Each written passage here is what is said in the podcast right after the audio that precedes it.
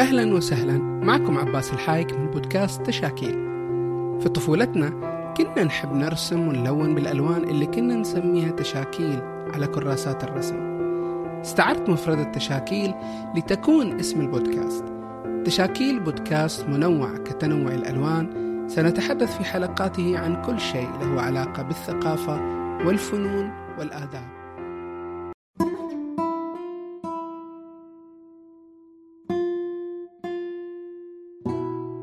أهلا وسهلا.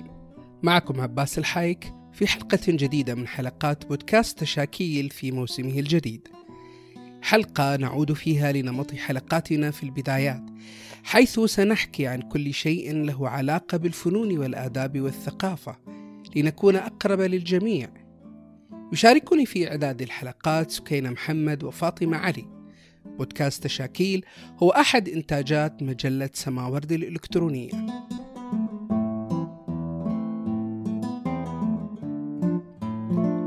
قبل فترة تابع الكثير ما حدث في مصر وبالتحديد في جامعة المنصورة حين نحر أحد الطلبة زميلته.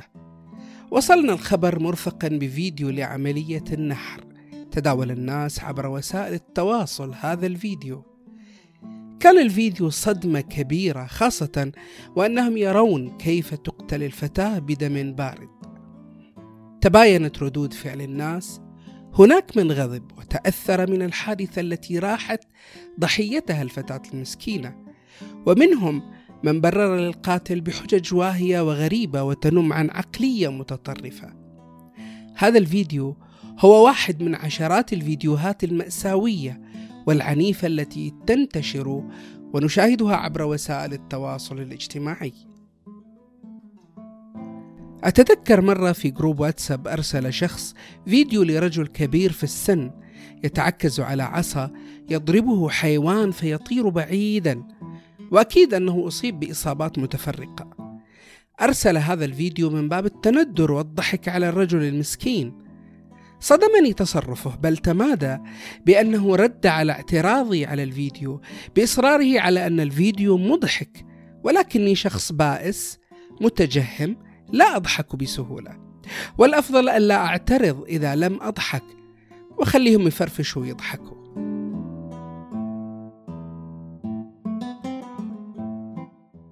فكرت لما وصلنا إلى هذا الحد من تبلد مشاعرنا تجاه هذا النوع من الفيديوهات؟ وهل فعلا أن تداول مثل هذه الفيديوهات يؤدي إلى تبلد المشاعر؟ لنسأل الأخصائي النفسي جلال الناصر هل يمكن أن يسبب توارد الفيديوهات العنيفة إلى تبلد المشاعر؟ أه، حقيقة تداول مثل الأمور هذه أه، العنيفة أه، عبر ال social media وما شاء الله ال social media كل يوم إحنا نسمع بشغلات تطبيقات طالعة جديدة ويمكن المقطع الواحد يتم تداوله عبر أكثر من من أكثر من أكثر من تطبيق يعني سواء التويتر الانستغرام الواتس كل الشغلات هذه. ما في شك راح يترك أثر خصوصا للإنسان الغير ناضج سواء من الناحية العاطفية أو من الناحية العمرية كأنه يكون مراهق أو صغير في العمر أوكي؟ إذا كان مراهق أو صغير في العمر وقاعد يشوف الشغلات هذه أكيد بعد فترة راح يعمم. يعمم إن الموضوع هذا منتشر الموضوع هذا موجود في كل مكان. فقد يفقد عامل الأمن وفقدان عامل الأمن للطفل أو المراهق. آه، يعني إذا ما استطاعوا الأبوين ترميم النقطة هذه ملاحظتها احتمال كبير يدخل في مشاكل نفسية لما يكبر يعني أوكي؟ آه، أو قد يشعر إن الموضوع الطبيعي والكل جالس يتداول على مرأى ومسمع من الجميع فقد يتبنى السلوك هذا خصوصا إذا كان يعاني من مشاكل مع أسرته مع أمه مع أبوه فشل دراسي أو عنده مشكلة نفسية. قد يتبنى الشغلات هذه ويتحول آه إلى مساعد في الجريمة أو قد يكون مجرم. يعني يتبنى نظرية العنف. آه يعني مثل الشغلات هذه واردة طبعا يعني ومن المفترض أن أولياء الأمور المدرسين الإعلام آه بيركزوا على النقاط هذه يعني. يعني ممكن هو يشعر بفقد كمان يعني ممكن هو يشعر بفقدان الإحساس اتجاه النقطة هذه. يمكن يكون مثل ما تفضلت وقلت تبلد المشاعر تجاه النقطة هذه. يعني مستقبلا كأنه يعني عقله يحدثه. يقول له عادي الموضوع واحد دهس واحد بالسيارة ومشى عادي. آه وقد يحدث تواطؤ مع المجرم أو مع الحدث فبالتالي ما راح يبلغ ما راح يهتم بالموضوع. فنعم لها أثر سلبي تداولها. آه كثرة مشاهدتها طبعا تترك أثر ما في شك يعني.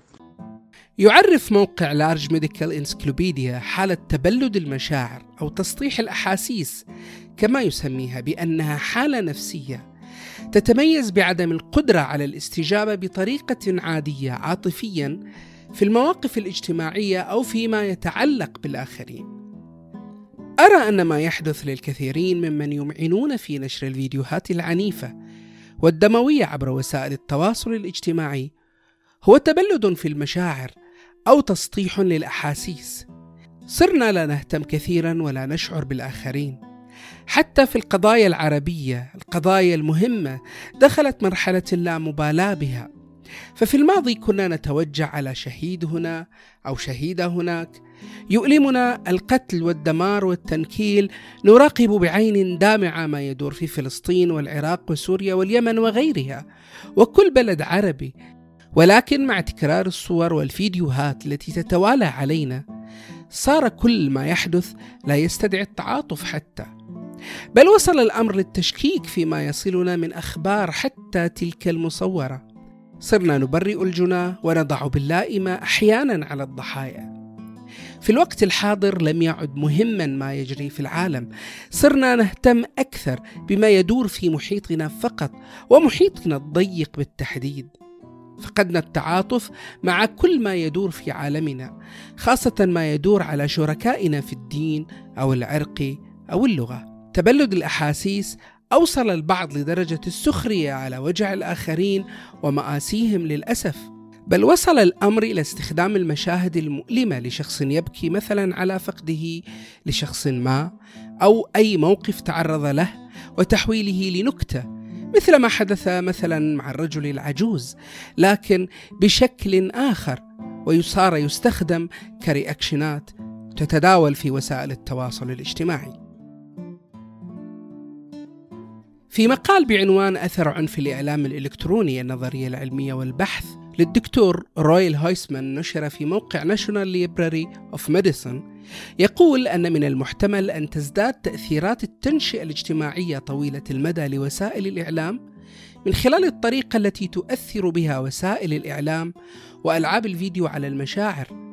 يمكن أن يؤدي التعرض المتكرر للوسائط وألعاب الفيديو المنشطة عاطفيا إلى التعود على بعض ردود الفعل العاطفية الطبيعية. هذه العملية تسمى إزالة التحسس. المشاعر السلبية التي يمر بها المشاهدون تلقائيا ردا على مشهد عنيف أو دموي معين يتراجع في شدته بعد العديد من التعرضات نعم الاعتياد على الفيديوهات العنيفة تفقدنا بالتدريج أحاسيسنا وإنسانيتنا شئنا أم أبينا.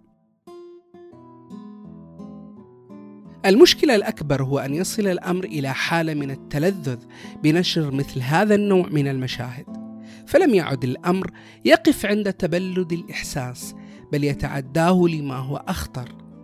فهل الأمر عائد لخلل نفسي؟ نسأل الأخصائي جلال الناصر عن الموضوع. بالفعل في ناس آه، اختصاصهم هذا الشيء يعني هم جالسين بيرسلوا الشغلات العنيفة اللي بيكون فيها موت دهس بالسيارة جريمة قتل آه، مش على كل حال طبعا انه يعكس حالة عدوانية آه، هي يعني إحنا ما نقدر نحدد يعني إذا كان هذا الشخص يمتاز بهذه السمة أم لا لأن الموضوع مش حالة فردية يعني عشان إنه في شخص يوم من الأيام آه، جالس يرسل الشغلات هذه وفي النهاية تم اكتشاف إنه شخص عنيف. لا تعمم مثل هذه الحالات. ممكن واحد يرسلها من باب الحذر حوادث سيارات الله يكفينا الشر يبغى الناس تاخذ احتياطها ما بتسرع ما بتقطع إشارات فيكثف مثل الشغلات هذه. أو بيرسل المقاطع مثلا فيها قتل نتيجة تعاطي المخدرات والقصد إنه بيقول للناس لا تتعاطوا. آه، أو قد يكون عمليات انتحار وقد يدعو الناس إلى زيارة المعالجين أو المستشفى الأمراض النفسية. وقد يكون صحيح نعم في شخص يعبر عن حالة من العدوان وجالس ينشر الثقافة هذه قد يعكس شيء في داخله. ولكن نحن لا نعمم هي حالة فردية بحاجة إلى دراسة الشخص آه، عمل دراسة حالة للشخص اللي جالس يكثف آه، إرساليات للشغلات هذه أوكي؟ فهي ليست حالة عامة هي حالة فردية. وهل يمكن أن نطلق على هذا النوع من التلذذ بالسادية؟ أه مصطلح السادية اضطراب نفسي يعني أوكي؟ بعض الأو هو محتاج إلى تشخيص عشان يتم أه تشخيص الحالة إذا كان سادي. بعض الأوقات يستخدم كوصف في الجانب الإعلامي وليس وصف طبي وليس تشخيص طبي. أه يعني إحنا بإمكاننا نقول الشخص هذا سادي نرجسي مصطلح عابر.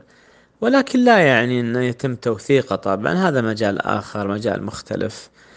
ولكن نفس الإنسان آه، بعض الأوقات تميل إلى اختيار أصعب أو أشد آه، الصفات آه، لوصم شخص معين رغم إنه عمل حاجة بسيطة يعني فأستبعد وصف سادي يعني. ممكن ممكن نستبدل المسمى هذا بنقول ميال إلى العنف مثلا.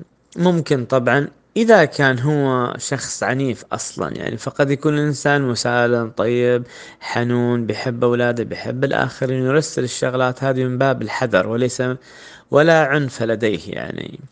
وقد يكون الشخص بحاجة إلى تحليل نفسي عشان نكتشف يعني الشغلة هذه يعني إذا كان هو عنيف أم لا. ولكن في بعض الشغلات ظاهرة يعني مكشوفة. آه، مرة أخرى ما ما نقدر نقول شخص سادي يعني حتى إحنا في آه، في داخل العيادات النفسية محتاجين إلى أكثر من أداة نفسية عشان نقدر نطلق المصطلح هذا على الشخص المحدد. إذا يرفض الأخصائي جلال الناصر تسمية هذا التلذذ بالسادية رغم اقتراب سلوكياته مع أعراض الشخصية السادية وهي الاستمتاع أثناء مشاهدة الآخرين يتعذبون ويتألمون. فهذا ما ينطبق على الكثير من مستخدمي ال social media الذين يتلذذون بنشر الفيديوهات التي نرى فيها اشخاصا يتألمون أو يسقطون أو حتى يموتون دون أن ترف لهم جفن. أو حتى تتحرك أحاسيسهم تجاه هذه الفيديوهات بكل ما فيها من قسوة. دار في رأسي وأنا أكتب هذه السطور حول التلذذ بإيذاء الآخرين أو مشاهدة أذاهم.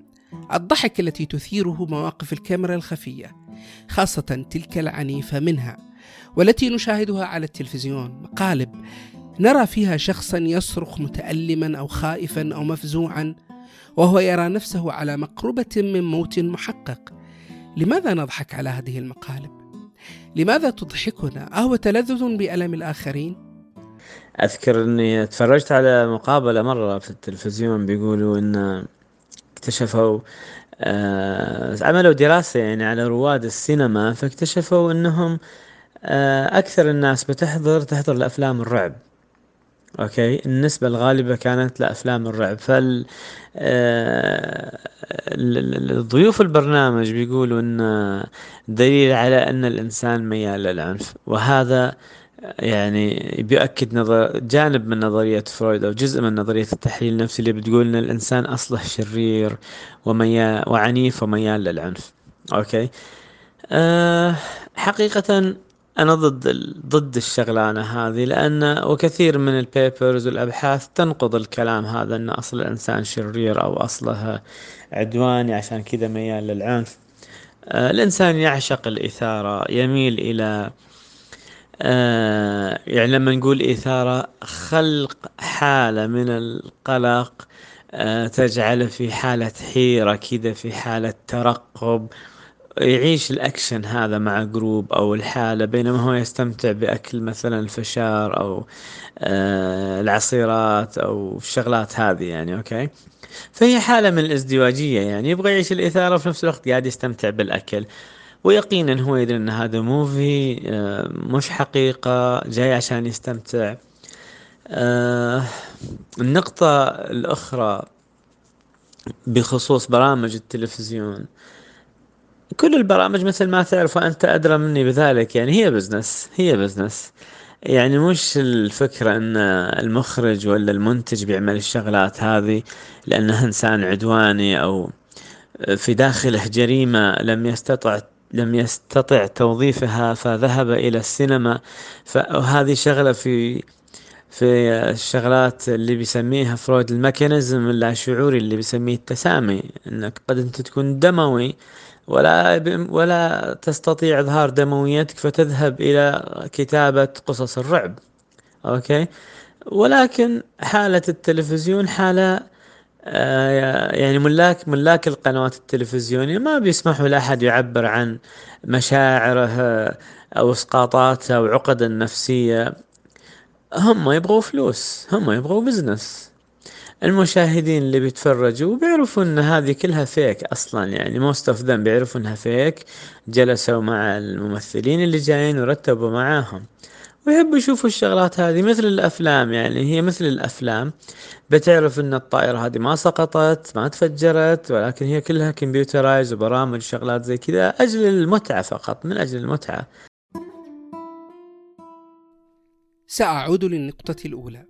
الفيديوهات والصور التي تصلنا عبر وسائل التواصل الاجتماعي خاصة تلك الفيديوهات الخبرية والتي لها علاقة بقضية ما. ما الذي يدفعنا إلى تبنيها وتداولها؟ ما الذي يجعلنا نصدق كل ما يصلنا؟ لماذا نصدق فيديو ونكذب آخر؟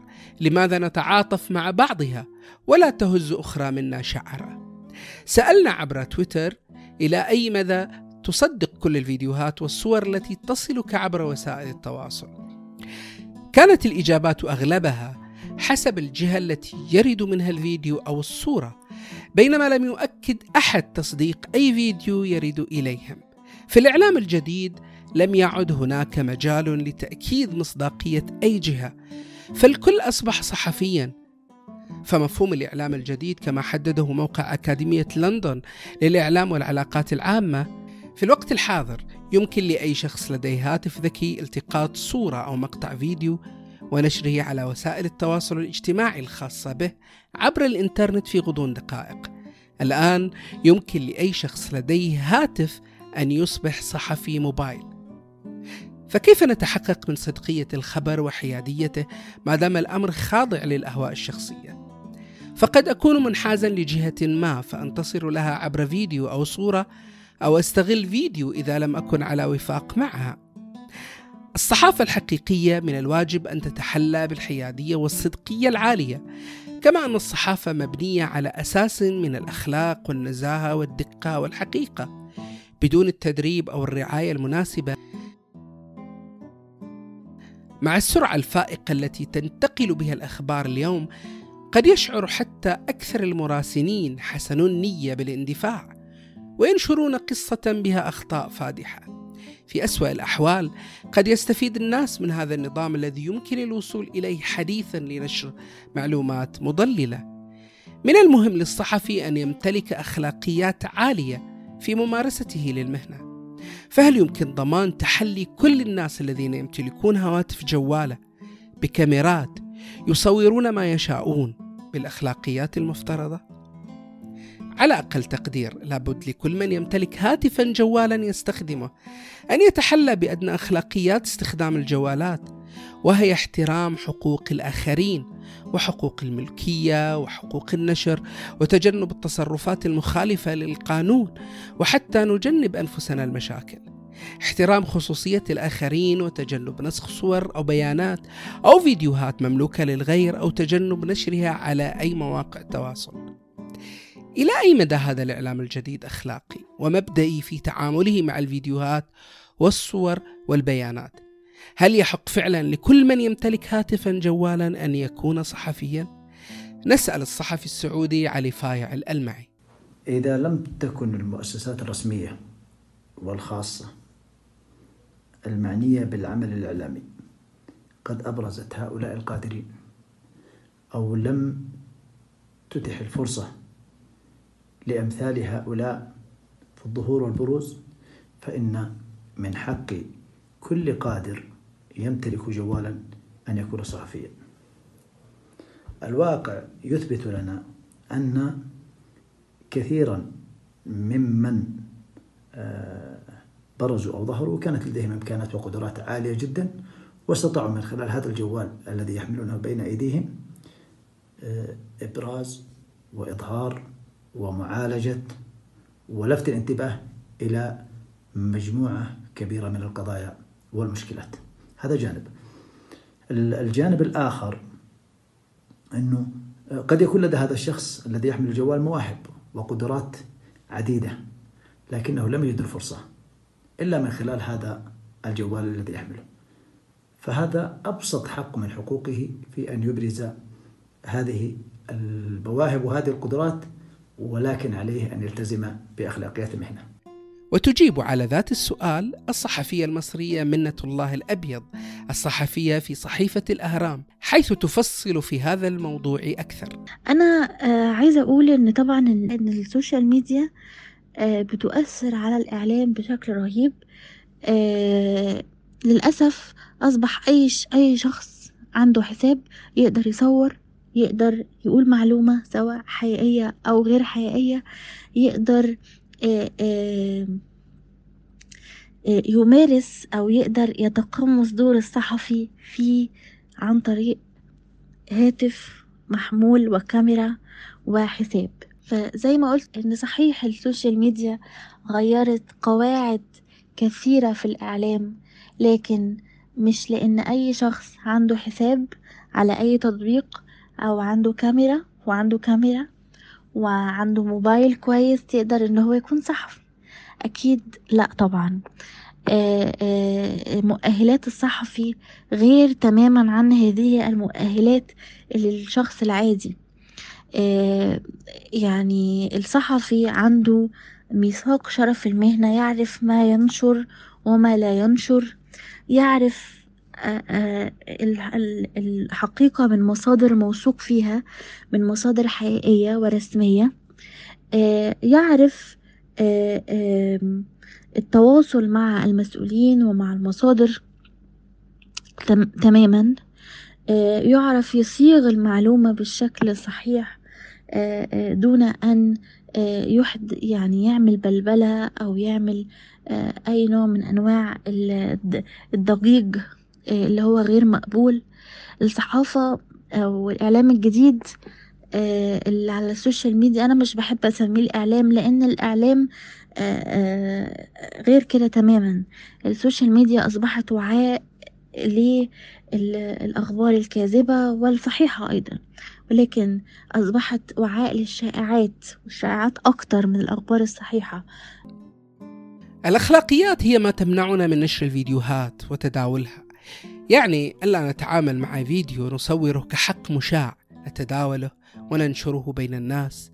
فكم تأذى الناس من نشر فيديوهات لهم دون موافقتهم؟ كيف يرى الصحفي المتمرس مستوى أخلاقيات التعامل مع الجوالات؟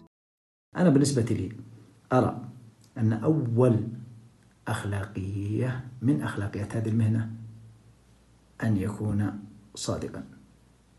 المصداقية في العمل الإعلامي مطلب وواجب. الأمر الآخر الوعي بما يجب بما يجب أن يبرز وبما يجب آه، على حامل الجوال أن آه، يخفيه ولا يظهره للآخرين. النقطة الثالثة وأرى أنها مهمة جدا احترام خصوصيات الناس. وخصوصيات الناس حفظها لنا النظام والقانون في المملكة العربية السعودية فإذا التزم صاحب أو مالك هذا الجوال بهذه الأخلاقيات فإن من حقه أن يمارس العمل الإعلامي دون أن يكون منتسبا لمؤسسة ثقافية رسمية أو خاصة في هذا الباب أو هذا الجانب ماذا عن منة الله الأبيض؟ ومن خلال تجربتها الصحفية كيف تحدد أخلاقيات العمل الإعلامي؟